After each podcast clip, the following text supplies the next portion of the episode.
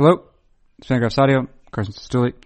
Each week, lead prospect analyst Kiley McDaniel appears on Fangraphs Audio to discuss prospects and matters uh, relevant to the world of prospects. What follows represents this week's conversation with Kiley McDaniel, during the course of which he discusses uh, which GMs and scouting directors uh, have been seen at which prep and college games and what implications uh, those appearances might have for the 2015 draft. He also discusses uh, in some depth his mostly responsible mock draft for uh, 2015, that is for the amateur draft that occurs in June. He discusses uh, the mock draft he published last Friday. Uh, he also uh, addresses who the D-backs, the D-backs, the Arizona D-backs have the number one overall selection, uh, who they might be selecting, and whether the D-backs themselves know the answer to that question. Perhaps they do. Also, uh, it, they might not, as it uh, turns out, is what one finds. Um, so that is all to follow, and of course, much more than that. Uh, as he does uh, each week, Kiley McDaniel has this week supplied a musical interlude uh, so for this area between the introduction and the actual conversation. So what you can look forward to is uh, the end of this introduction, mm, and then a brief musical interlude, and then a conversation with Kiley McDaniel. It is Fangraphs Audio featuring that uh, that same Kiley McDaniel, and it begins right now. I'm living in that 21st century, doing something mean to it. Do it better than anybody you ever seen. Do it. Screams from the haters, got a nice ring to it. I guess every superhero need his theme music. No one man should have all that power. The clock's ticking, I just count the hours. Going to Chattanooga. What is that in terms of hours? Uh, it's a little under two. Although Oh. judging with the the margin for error with Atlanta traffic, I'll just assume it'll be two. Okay. Oh wow. All right. So I didn't realize Chattanooga is that close. Uh, that's very good. Yeah, it's like it's like right on the border. Right on the border, okay. Tennessee and Alabama, or Tennessee and Georgia. Do you have you been to Chattanooga before? I have. Well, I've driven through it a bunch of times. I've been to a game there once before uh, to see Zach Lee pitch uh, two years ago, I think. Dodgers prospect Zach Lee. Uh huh. They used to be a Dodgers affiliate, and I was excited because I thought I was going to get Urias and Seager this year. And then they switched this year to a Twins affiliate, but they now have an even more loaded team. Although no Urias and Seager would have already been promoted by now. Uh, they now have Buxton, Sano. I'm going tonight because uh, Jose Berrios is throwing another top 50 prospect. They've got Jake Reed and Nick Burdi in the bullpen, and they got a bunch of other guys that are in there like top 25. It may be one of the. I think it might be the deepest team other than Pawtucket in the minor leagues as far as prospects. Very cool. Very cool. Uh, And they're and they're playing Jackson, a Mariners affiliate, which has DJ Peterson uh, and Danny Hultzen among others. So it's a pretty among- nice. inclu- and Dario Pizzano. It's true. He's also there, which I have contended is my favorite order at Pizza Hut. Okay, it's an Italian joke. Actually, it's a P'Zone joke because it's terrible, and I don't think they have it anymore. And his name is close to that. Yeah. I think one should always be suspicious when new kinds of, when American companies are introducing new kinds of ethnic food. You mean Taco Bell? Well, yeah, right. It's like, oh Guess yeah, what? You haven't thought of to put this in a taco yet. it's it's just like, yeah, these people are already doing a good job with the cuisine. Then just yeah, or else this wouldn't exist. Yeah, Yeah. it wouldn't be a restaurant. right, yeah, yeah. Just let, just do, just do better. Just make the food better. But I well, guess you'll be you'll be excited to hear one of the test markets was in Atlanta. They're going to do a new uh, toothpaste and uh, detergent in a taco. They're going to be going nationwide soon. it's good. The antifreeze one, the antifreeze one didn't test very well, so they're going to drop that. all the people are dead. That's right. Yeah, yeah, they're all dead. Actually, I was just reading today, for reasons you don't need to know, uh, that the abiding uh, wisdom regarding the current wisdom, current directive from like whatever the American Academy of Sciences and Medicine, whatever, is uh, if a child or if you swallow a harmful chemical, do not ingest syrup of ipecac uh, to induce vomiting. Instead, uh, you should drink milk or some other sort of base. Uh, good. This Can week's to program- baseball? I get, yeah. This week's program is sponsored by the American Academy of Health and Science. They were, yeah, they narrowly edged out the New England Journal of Medicine. They were really angling for that sponsorship. We're doing a lot of work with non-profits recently. It's actually Yeah, it's, indus- industry journals are itching to get to our listeners. it's the equivalent of uh, how Barcelona had UNICEF on their on their jerseys for a while. This Yeah, well, how much money does UNICEF have? Well, I mean, they well, they have enough money to help children in need, but I think that it was a. But they also got another twenty million to. to No, it was charitable. They, Oh, it was. Okay. Barcelona I always wondered that. It wasn't like UNICEF was coughing up millions, although their children were.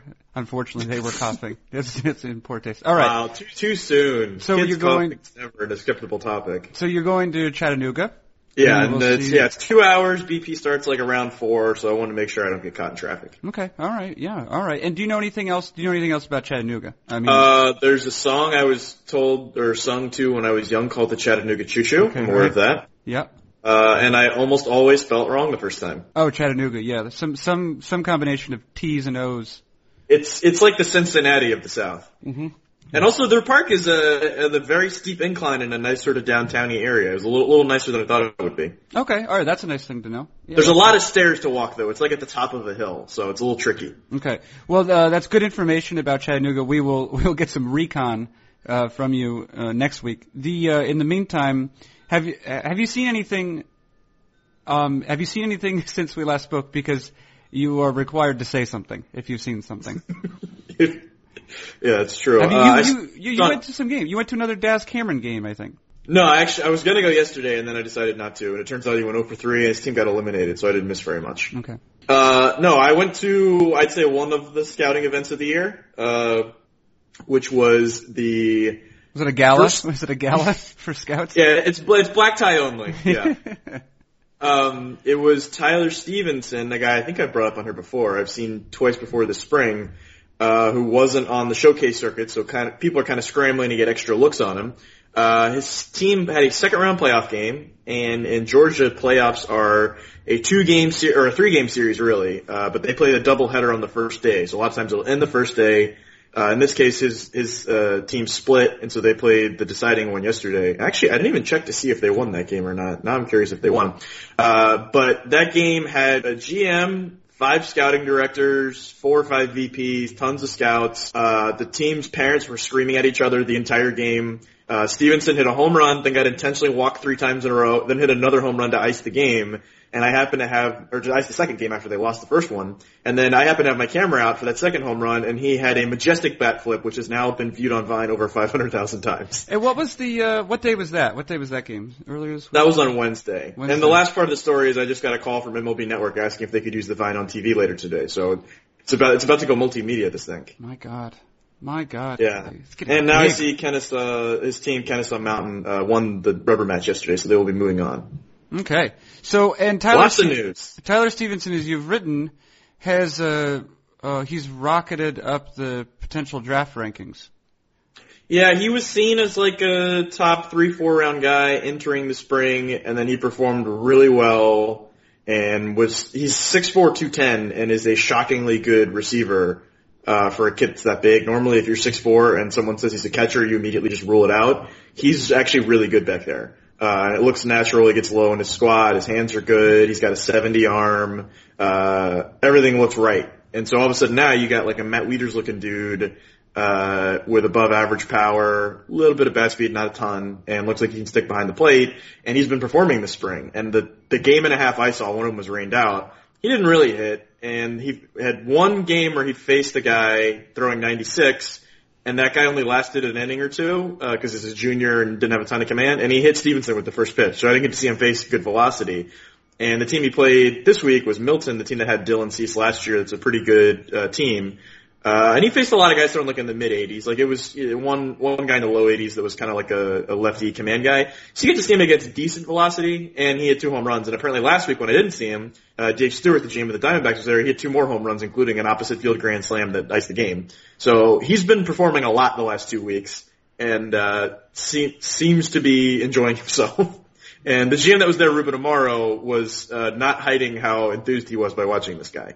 Oh yeah. Uh, the, well, I guess the, the, Phillies, Phillies GM. the Phillies have a pretty high pick, so I guess he doesn't have to be right? Yeah. Spe- speaking of picks, Carson, I just posted my mock draft, and it is chock full of tidbits just like that one. Yes, uh, indeed. That uh, that mock draft you just put it up today. That's something about which we're going to speak. In fact, in fact, we can. I want to say the first, the strongest part of the mock draft is uh, at around 14 or 15 when you uh, when you write, "I deputize you to irresponsibly make the rest of the mock draft using this information." First of all, uh, first of all, love as a person. I I don't know if I ever have been before, but I loved being deputized. um, so I appreciate that. Also, um, I love an invitation to do anything irresponsibly. That's, that's so true. It, was a, it was a strong sentence, is what I'm trying to say, Kiley. Beer commercials never tell us to be irresponsible, and I'm letting you do it. I'm giving you license. the um, uh, now with regard to that, however, um, what is what for you? What is less irresponsible about the first 13 or 14 picks that you've suggested?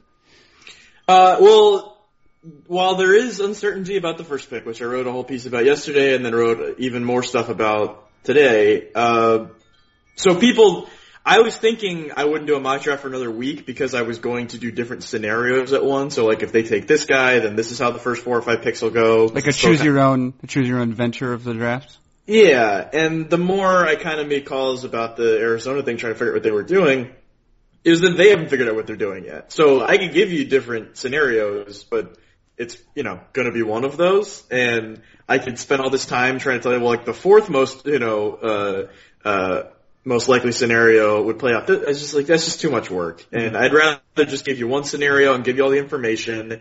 And one version of this that I wrote yesterday was just, I didn't make a pick. I just gave you all the info, and then I bolded the guy I thought they would take, and I was like, well, at some point, let's let's just write the name at the top, and then you can shuffle them around if you want to. So I, uh, I think I'm getting more information earlier this year than I did last year. Uh, and I think that's because I'm way more important and maybe even better looking.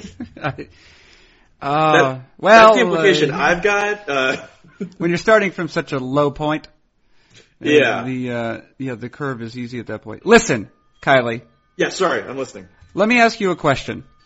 At what point, from your experience, will a team settle on who, like, will the team like the Diamondbacks, which have the first, which club has the first overall pick, at what point will they generally settle on it? I mean, there's not really any pressure, express pressure for them to do it until, you know, technically speaking, like a minute before the draft, but at the same time, if they would like to, you know, contact that player, uh, and maybe make some arrangements, uh, then obviously the earlier is better. So what for you is, does history suggest? Especially if the place you're going to take him to dinner needs like a, a lot of reservation far in advance, you- you'd, you'd hope it'd be more than a few minutes. Now, do they use Open Table for that?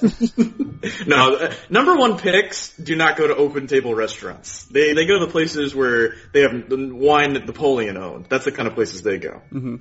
okay. Um, so I actually worked for a team that was making a number one pick one year. Uh, I worked for the Pirates the year that they took Gerrit Cole. Um, now I can't. I wasn't in the sort of you know I guess the smoke filled rooms where the where the decisions are being made. Uh, so Gerrit Cole smokes is what you're trying to say. I mean, fastball does at least. Yes. Um, so I can't say exactly the stage, uh, and obviously that would just be you know one team in general. Uh, but I think especially when you're the number one pick and you know you're not waiting on anyone else. You have, you know, sort of a group in your mind, a scouting director, maybe even just privately to himself will think, all right, that's probably the guy at this point, but maybe he doesn't want to, you know, poison the well, so he won't say this is the guy I'm leaning toward, or maybe he'll give some implications to his guys, and, you know, other teams will, you know, guess based on what games he's at and things like that. Uh, I would say typically by this point it's been decided for most years. We know that it hasn't been decided for the Diamondbacks, or else their GM wouldn't be crisscrossing the country like crazy, uh, along with all their other guys. Um, so yeah, I, w- I would say typically about a month out, you probably get to the point where you've decided, and usually two or three months out, you've got it narrowed down to a few guys. Uh, and especially, I think now, like when I when I was with the Pirates uh, for the year we took Cole, that was last year before the bonus pool. So it wasn't necessarily a thing where you needed to know who you were going to take a couple weeks in advance. You could work out that deal, know how much money you had left over, maybe try to do some uh, some wrangling to figure out a mid first rounder you could promise some money to to get him slipped to your second round pick and things like that. You didn't have to do that. And that is especially clear because we took Josh Bell in the second round that year. Who would, I think there were 29 other teams that weren't even going to draft him because they thought he was unsignable. Uh, this year, and especially given the players the Diamondbacks are looking at, they are trying to figure out, all right, who are our you know, retail options at one, who is a cut rate option, and who is a way cut rate option. And then with those three scenarios, who do we take with our other picks? All right, which one of these portfolio potential guys that we take do we like the most? All right, that the potential guy we take with that second round pick that we think is a mid first round that we would overpay, uh, you know, high in the second round. We need to get somebody else to see that guy. And that's kind of the stage they're at right now, which is they have they've been given an envelope with options and they're kind of doing their due diligence and making sure these are the options we would take if we went down these, you know, three different roads, which I think is, you know, like I said, retail, cut rate, and weight cut rate. I think those are the three options they have. And I think you want to narrow it down to one guy at the first round pick for those three options and then maybe two or three guys for the second and third picks for each of those options. And that's where they are right now. Uh, I think they are leaning – uh, close to retail on a college guy. I think it'll be Tater Swanson. Uh, at this time yesterday, I didn't think that. so, uh, it's still changing. Uh, but like I said, they haven't decided yet either. And I, I think the guy who is making the pick, I'm not sure. I think it's either Dave Stewart, De Jon Watson, or Tony La Russa. Probably Stewart and La Russa are going to make the pick. I think they know who they're going to take or who they're leaning toward or who's the most likely one, but I don't think either one of them have decided yet either which is unusually late. Uh, I talked to a team picking, uh, we'll say in the middle of the top 10, um, and, uh, they said they've never been this unsure of who's going to go in front of them, and they, and they're picking, you know, in the middle of the, of the top 10, so.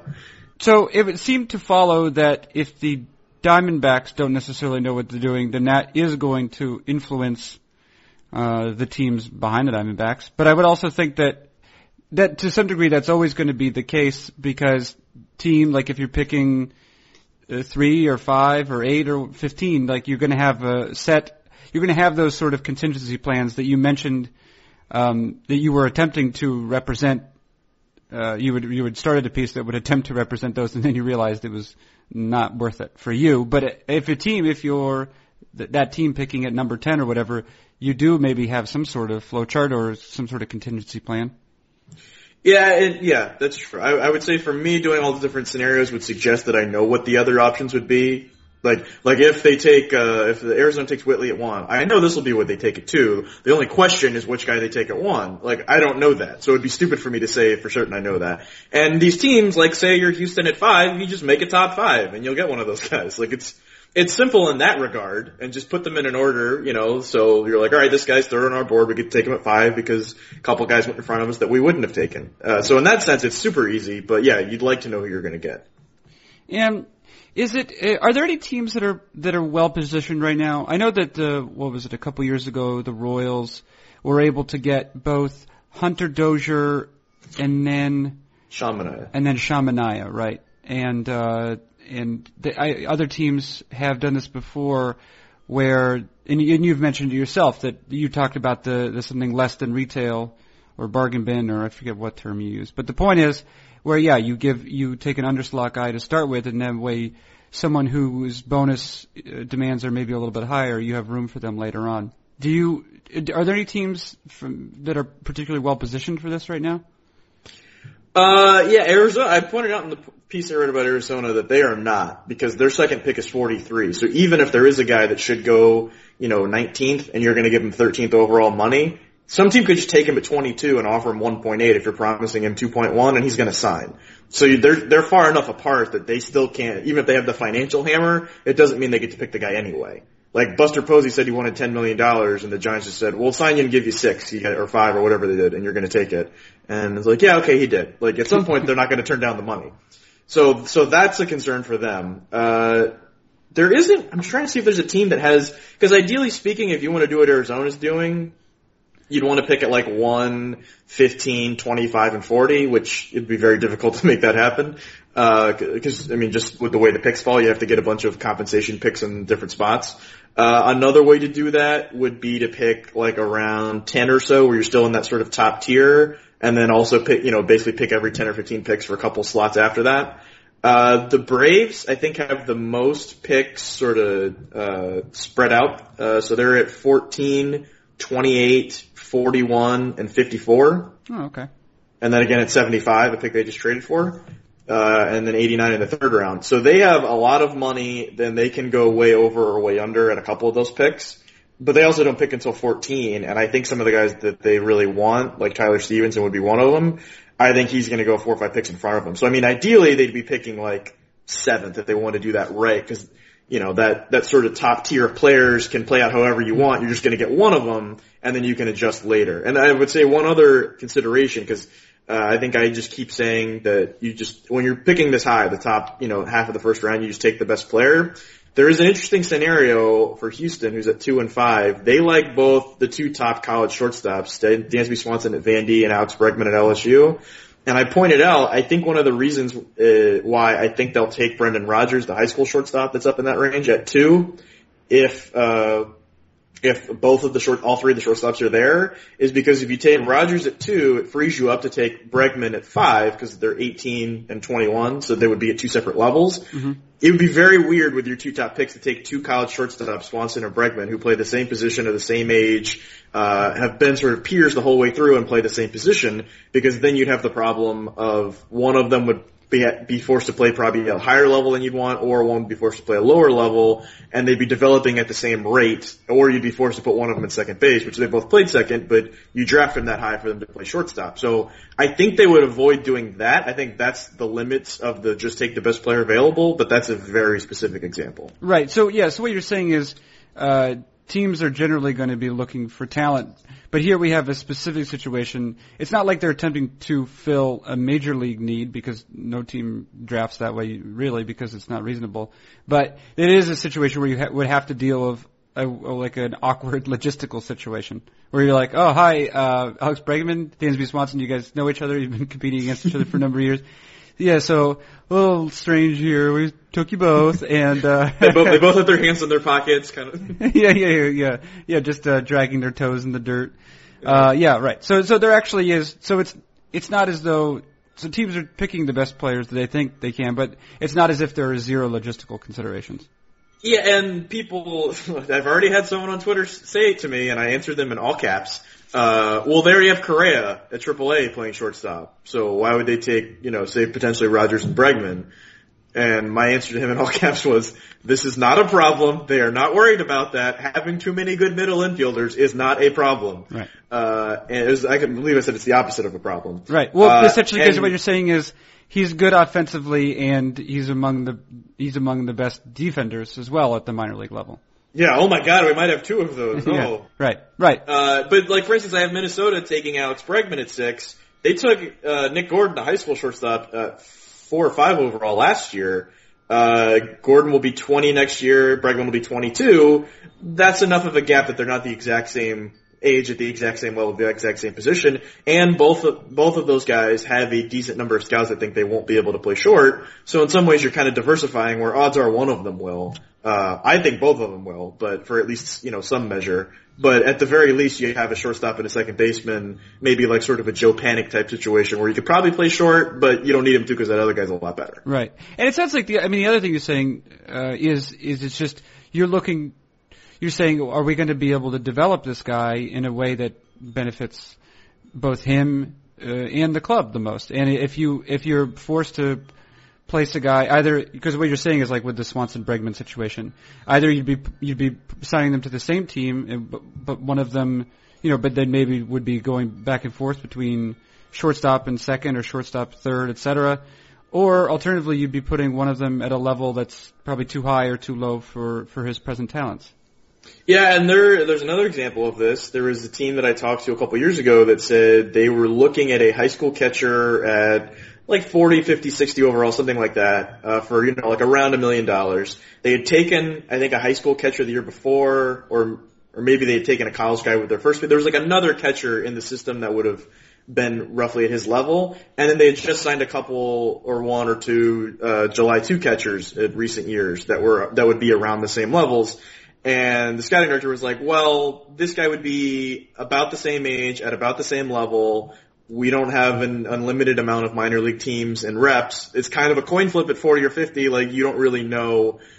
The idea of best player available doesn't really exist at that level because it's sort of, you know, what kind of things do you emphasize, what fits best, that sort of thing. And he was like, I steered away from that guy because, uh, because I thought he would at best be getting, you know, 300 at bats while he was playing catcher for the next two years of his career.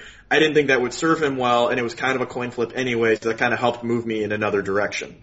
And it'll be fun for me to kind of follow that guy and that team along and see how that played out and, you know, how that catcher plays out and how the other catchers in that system played out. But that's a scenario, another one where there's a little bit of thought toward need, but it's not to big league need. It's to, this guy doesn't really fit into what we're doing and it's a coin flip anyway. So I'll lean to this other guy because I think he might be, you know, I think he might be a guy we'd be looking to trade or he would cause us to want to trade. Like there'd be another action that would happen if this pick works out.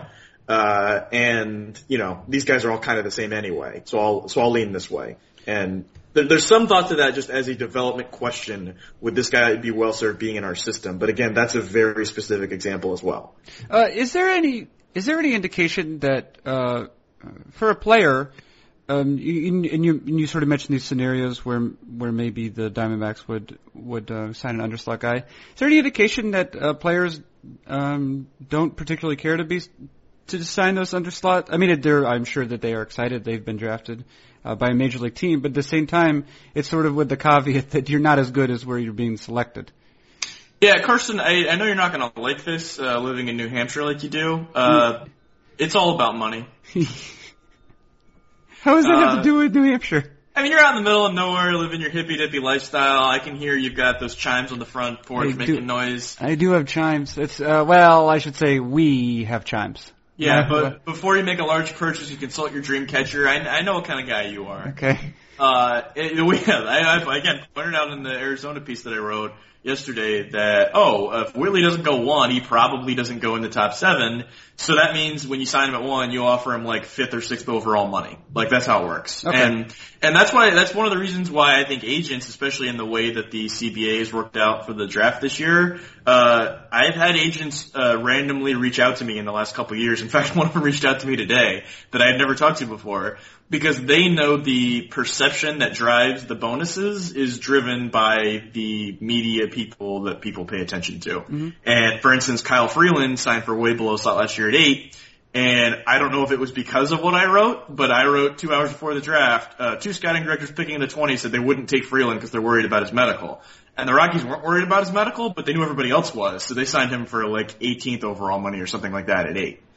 Um, and I think if I didn't say that, I, he may have gotten the exact same bonus. Like there may have been enough uh, of a consensus in in the industry that everyone was aware of, and every, you know the agent and the team were willing to admit it and all that sort of thing. Mm-hmm. Sorry, sorry, the advisor at that point. Yeah. Um, but that that sort of consensus a lot of times is driven by a team thinking, does everyone else know this? And then they see, you know, like me or somebody else, right? And they're like, oh, okay, yeah, I guess everybody does know that, or at least they do now. Uh, but enough guys did that told him that. And so now the sort of perception is more important, uh, which means the agents are, I think, sorry, the advisors are more, are more uh, they're more aware of what's going on, and I'll get texts from advisors saying, "Hey, you had my guy going, you know, like 18. Like, you think you might be able to get him up to 14 on that list, or get him up a few spots on that mock, or he just had like a pre-draft workout with this team, which maybe the team told the agent not to get that out, but the agent is more interested in getting out that the team at you know 12 is interested in his guy than the team getting mad that the agent leaked that."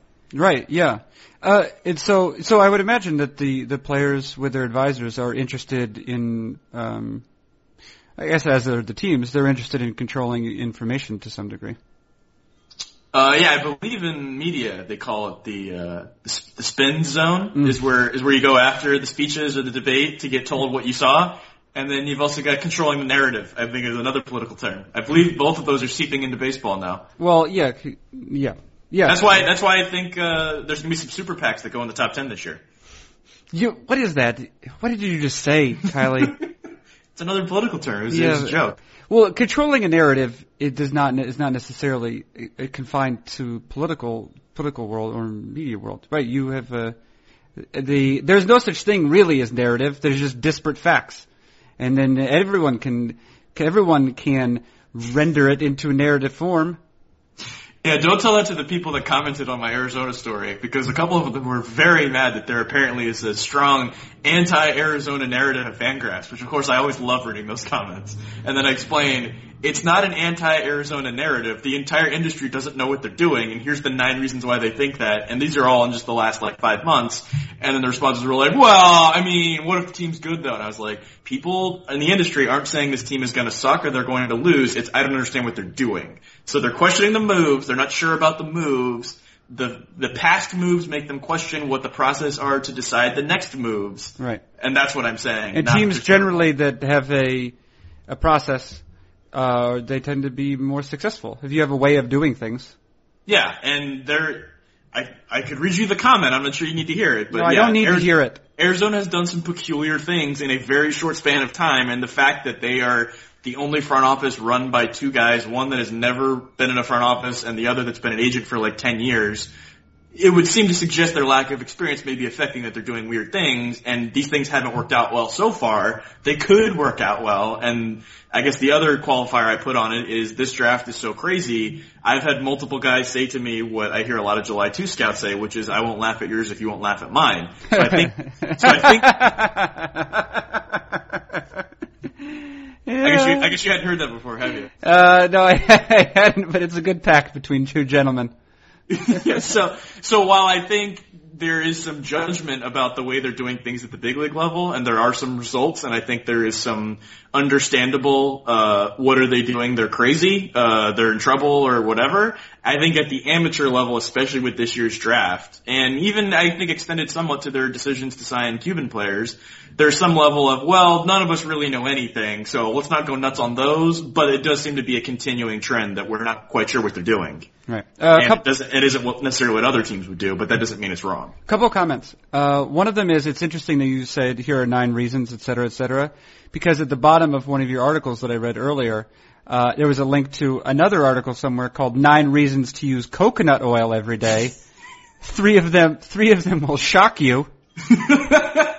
And I don't even, wa- I don't even want to tell you what those are. I just, uh, I just tell you, don't laugh at mine. Don't, and I won't laugh at yours. That's Yeah. one thing I wanted to say.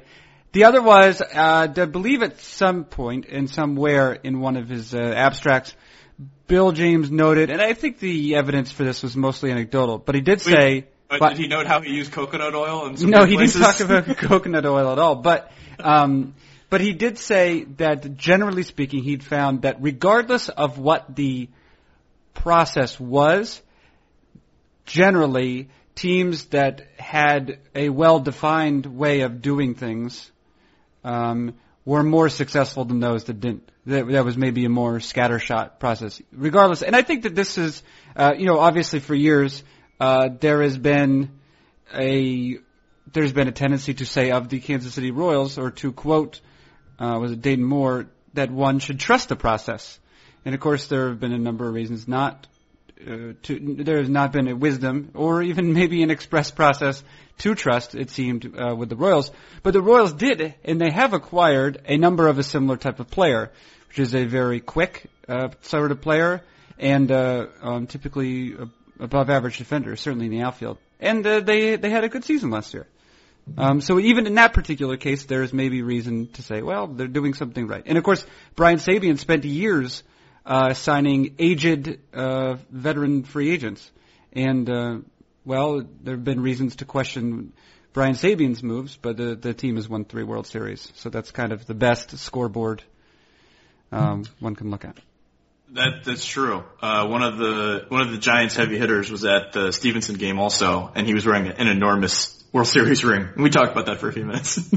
Yeah, that's yeah, that's good. Yeah, well, well, if you start again, so yeah, if you were to start saying, well, I don't know particularly what the Giants are doing. However, Yeah. what they have done in the past has worked. I think what they're doing is wearing a bunch of jewelry right now, so it seems like they don't really care what I think. Yeah. Um, now, yeah, I was going to actually that that uh, reminds me of something I was going to ask about, which is when you start to see the the higher executives in a team's front office appearing at games. I was wondering how that would have, how does that how does that affect the various narratives that are going on, um, and how does it affect I don't know what maybe what the the prospects themselves um, and, and their advisors how they go about things because obviously Dave Stewart is not showing up at a game in upstate New York just for fun. right? He's, oh, He's you know, just wandering around the country like I wonder if there's a game here. Let's yeah, see. right. Yeah, yeah. Sightseeing with his wife. I don't know if he's married, in a Winnebago or anything like that. No, he's there. Well, there. Garrett Whitley happens to be right next to a really nice bed and breakfast, so Right, it's it's it's the beautiful location, great prices. It's the weather's turning now in upstate New York. I know. Um, no, you made him into the first black Jewish GM. Congratulations. That's right. Yeah. Well, there was Sammy Davis almost he was, yeah, he was right there. He was assistant GM. right, and of course Rod Carew. Although I think Rod Carew, I think it was his wife who was Jewish. I never, I don't think he ever converted. Uh, even I'm glad, we covered the uh, all of the black Jewish people yeah, that come to the Semitic corner this week has been covered. Yeah. The um. So I have a friend with a front office who I would give a shout out to, but I know he doesn't listen to this. Yeah. Okay. I think I've told him not to. Uh, that every time there is like something on MLB trade rumors, like, uh, oh, there's rumors that, you know, uh, Jake Westbrook's on the block and there was, there's a scout from the Yankees there. And it was like, there's a scout from the Yankees at the games that the scouts from the Yankees are told to go to before the season. Like it's, but people take that to mean, like, I don't think the average fan, casual fan, knows that there is like regular coverage teams do, and that if there's just us, like, there's six scouts at every game in the minor leagues every day. That doesn't mean anything. They're supposed to be there. Mm-hmm. In many cases, it's told before the season starts that you're going to be at this game on this day, and there's obviously changes, but that's how it works. Now for the draft, it's a little bit different because people don't usually note, you know, on Twitter and articles if an area scout's there because he has a small area, and so the odds of him being at any game on any particular day is pretty high. And even the, the regional cross-checker isn't necessarily telling anything about a team's interest because he's got three or four area scouts he's in charge of, maybe five. And so, you know, it's less odds, but still pretty decent odds that he's at any game on any given day. And especially if it's like a guy that's supposed to go in the middle of the first round, that team picks in the middle of the first round, you want to do your due diligence on that guy. You're going to be asked that opinion, and that, that opinion may drive millions of dollars. Uh, now the fact that a cross-checker there may suggest the guy is a top three round prospect if you didn't know that he was, and if there's like 15 cross-checkers there, it may suggest he's a first rounder if you didn't already know that. But where you start then getting indicators of a team's interest is when you get to late in the season, and it's you've seen a cross-checker from this team at all of this guy's games, which I've heard from multiple guys on multiple players, and when you start seeing VPs and these guys that are basically cross-checking the cross-checkers, uh, and scouting directors, those start telling you things right late in the season he can only go to games for the you know two more weeks before the draft happens, and he chose to come to this game. This guy that's making decisions, that's kind of a loud voice in this room. You know, unless it's like a random Tuesday and there was a huge game Monday everyone was at, he's not coming to this part of the country for no reason. Uh, and then when you're talking about GMs, that always means something. They don't go to games for no reason. Uh, and it could just mean he's one of the six players in the mix at this pick, not that they're definitely going to pick him. Uh, or it could mean he was at a game yesterday. Like a Ruben Amaro, I was told, uh, was at Fulmer last night in Nashville. And then, uh, the day before that, he was at Stephenson for both games, which I was at. And then earlier in that day, he went to go see Cornelius Randolph. Odds are he's not looking at all three of those guys as like the final two or three guys for their pick at 10. Uh, but I bet two of those three he is. And I bet Randolph was the guy that was like, oh, if I'm going to land now and I got nothing to do for a couple hours, let's go see that guy. If our board blows up, you know, and I really like this guy, maybe we'll make a move there. So there, you have to look at the context uh, of who is there and why, and what they could have been at the day before or going to the day after, or if the big league team was in town, uh, which is another telling thing. Which could just be, you know, he didn't want to watch the team tonight because they're terrible, so he went to go watch some high school guys. So you have to look at the context, but the fact that there is a scouting director at a game even late in the season on its own means nothing. Uh, but if you think Tyler Stephenson's going to go 8 to 14 and the director of the team picking 14 is there, and it's super, might be his last game of the season, that probably means something. Uh, and then if you know other sort of indicators that suggest he might want to see that guy, then yeah. Now, if the director of a team picking 30 is at that game, uh, and this guy's not going to be there, then that probably means a little less. Uh, he may have been in town to see some other guys. So there's like a whole sliding scale of similar to how you use stats with a player where it's nothing in high school, a little in college, more and more as you go up, uh, and sort of, you know, drowns out the noise of the various scouting reports a bit. That's kind of the same level you look at, uh, for these guys, which is another reason why it seems like uh, Twitter is crowdsourcing which games Dave Stewart's gone to, trying to figure out the pattern of, well, he saw this guy four times and he's only seen this guy once, as far as we know. So Well, yeah, I was wondering- more interested here. Because you mentioned like if there are if there's just one or two cross checkers, uh, then maybe that means he's going what top three five rounds. But if there's 15, that maybe is a little bit more substantial. I was wondering if you could develop uh, some manner of algorithm involving. Oh, uh, you're trying to fan graph this, aren't you? well, no, no. Well, but essentially, what you're what you're suggesting is a is a sort of like a, a loosely constructed algorithm. But it does seem as though essentially the more important the guy within the team's uh, sort of talent department, um, and then the more of those sorts of people who are at games, then the then this is a greater suggestion that the player in question will re, uh, will receive a higher bonus and be selected, uh, you know, towards the top of the draft. Yeah, I guess. I guess. I guess you could loosely construct one if you had no feel for how that would normally work to give you an idea.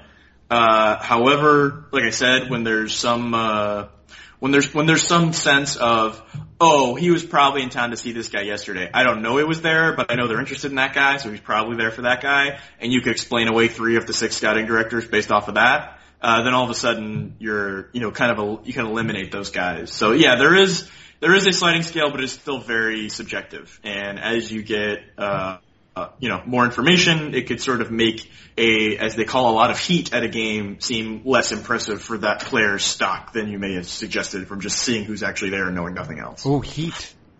That's one of my favorite terms. Yeah. Say there's a lot of heat here, which I think Twitter has now figured out what it means because people like me and Keith have been saying it for a couple of years now. Uh, but yeah, what do you want? uh, To, wait, is this an opportunity for me to give you a medal, Kiley McDaniel? no, it's a medal for the internet because they don't keep asking me what heat is, so I assume they figured it out. Let me. So I would also assume that um, seeing scouts and cross checkers, etc., is more common at a baseball game in the suburbs of Atlanta, uh, from which region, Especially, especially this year. right, from which region players are frequently selected, uh, and it must be weirder in upstate New York, uh, where this uh, you said Garrett Whitley is a, is an outfielder there. Um, Uh, that would be uh, one of the another common term is double up, Uh-huh. which which means commonly in Florida it means getting a couple get, couple games in one day. A lot of, like I think I've said before, some of the high schools will play afternoon games because they don't have lights. Other ones will play at night. Then you've got colleges all over the place, so there's a lot of nice uh, double ups.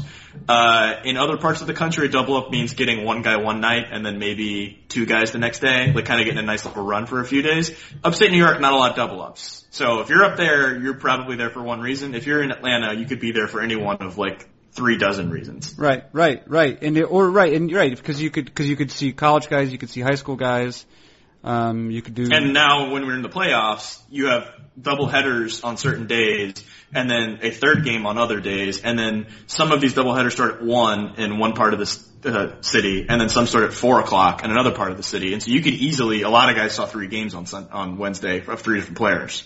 right. Which you usually can't do in Atlanta because because of the traffic and all the games starting at the same time. You can't logistically do, but during the playoffs you can't. Right, and it should be said uh, that Niskayuna uh, High School, Yeah. uh, where Garrett Whitley, uh, roughly, um, um, you've projected him roughly mid round, uh, mid first round. This is near Schenectady, and I've heard of Albany, it, yeah. and Albany. Yeah, you've heard of it, but um, there's not a ton going on. There was a guy last year named Scott Blewett uh, that was, I believe, near Syracuse. Okay. Uh, and there is actually another guy for next year that faced Garrett Whitley uh, named Ian Anderson. Uh, that's a high school junior that's been up to like 92. And he's projectable. I think he's supposed to be going to Vandy. It's not surprising. Right. Um, he he'll be decent. There's there's basically one guy in the entire upstate New York area that matters every year, basically. Right. Yeah, yeah. And it, it should, I mean, there's a lot of space up there. Uh, and going to Syracuse even from Niskayuna, that's two hours. Yeah, as I say, this is basically the size of most states. Yeah. and it, it's got like a player each year. Right. Apparently, uh, what on the coast of New Hampshire here, Maine, we have uh, we have a guy Ryan McKenna, maybe Yeah, although I think it's just McKenna, not McKenna, maybe. Ryan and McKenna. No, I think it's hyphenated. he's he's he's married into the Maybe clan. That's right. Yeah, yeah. He's he I, I believe the uh, patron saint is Michael Cera. yeah. I get your. I get where you're going. Yeah, okay, good. I get where you're going. Why why don't they make the whole plane out of Michael Cera's? What? If, oh, it would be such a cute, quiet plane. It's yeah, it's, it's a real callback. It'd have a ringer shirt on though. Um, in fact, the, the the thing to which you're calling back may not have made the. the oh no, so it doesn't even make sense. may not now. have made the program. But we were we did before make a joke. Craig Edwards made made the joke. Why don't they make the whole plane out of airplane out of airplane food or airline food? You you could see. Uh, good job, Craig Edwards. there we go. There you go. You've incepted us into a joke that doesn't make sense. Yeah. Um, I uh, listen. I might have to teach part of my wife's French class. Uh, Sorry, who? Uh, okay, I'll give it to you because I'm cutting short. My wife. All right. What? Uh, what are we missing anything here? Is something I'm not asking you about that I should be asking you about? Do you want to? Do you have some words about Buck Farmer you'd like to share? Nope. Uh, I mean, there's a lot of puns, uh, not a lot of the thoughts that I have. There's some spoon. there's some notable spoonerisms one can make with regard to, or one notable spoonerism. I don't know what that is, but go ahead. That's when you invert uh, the the f- first letter of the first word goes to the second word. okay, I see where you're going there. All right, yeah. No, That's a I spooner. in, in, in the South it is a common term to say buck naked, so I feel like there's some sort of some sort of joke to say that he's buck farming. He's Buck Farmer. Yeah. Yeah, Well, yeah. On uh, and he went to Georgia Tech, so I'm sure he's aware of this. yeah, he has a. I believe he was. Uh, he he had country country manners. To quote, I think to cite a hip hop album from the '90s. Is that is that did I do that accidentally just now? Uh, yeah, I think he did. Country manners. No, I don't know. Country. It's an I'm- album. gonna let you, yeah, I'm gonna let you do this. Is it was by. I don't know who it was. Do you know who it was? I believe it was uh, Nelly. Yeah, but I it may not even be spelled that way. Yeah. It's actually country grammar. Country grammar. Oh, I like that. Yeah. That's very nice, actually. Country grammar. Uh, brother of Kelsey Grammer. Uh, we, we've we're gone done. into an uncomfortable pun section. We're done. We're done. We're done. We're done. We're done unless there's something I really ignored. You don't want to discuss Buck Farmer, uh, Carlos Correa. Do you have anything to say about Trevor Story, who's hitting quite well right now? Uh, not specifically. He's hitting well. I think I've said he could hit well, and he's one of those guys that I'll probably in the next month track down some people that have seen him and say, "Why is he hitting well? Why is he anything hitting well? changed?" I actually saw him, but uh, I don't know.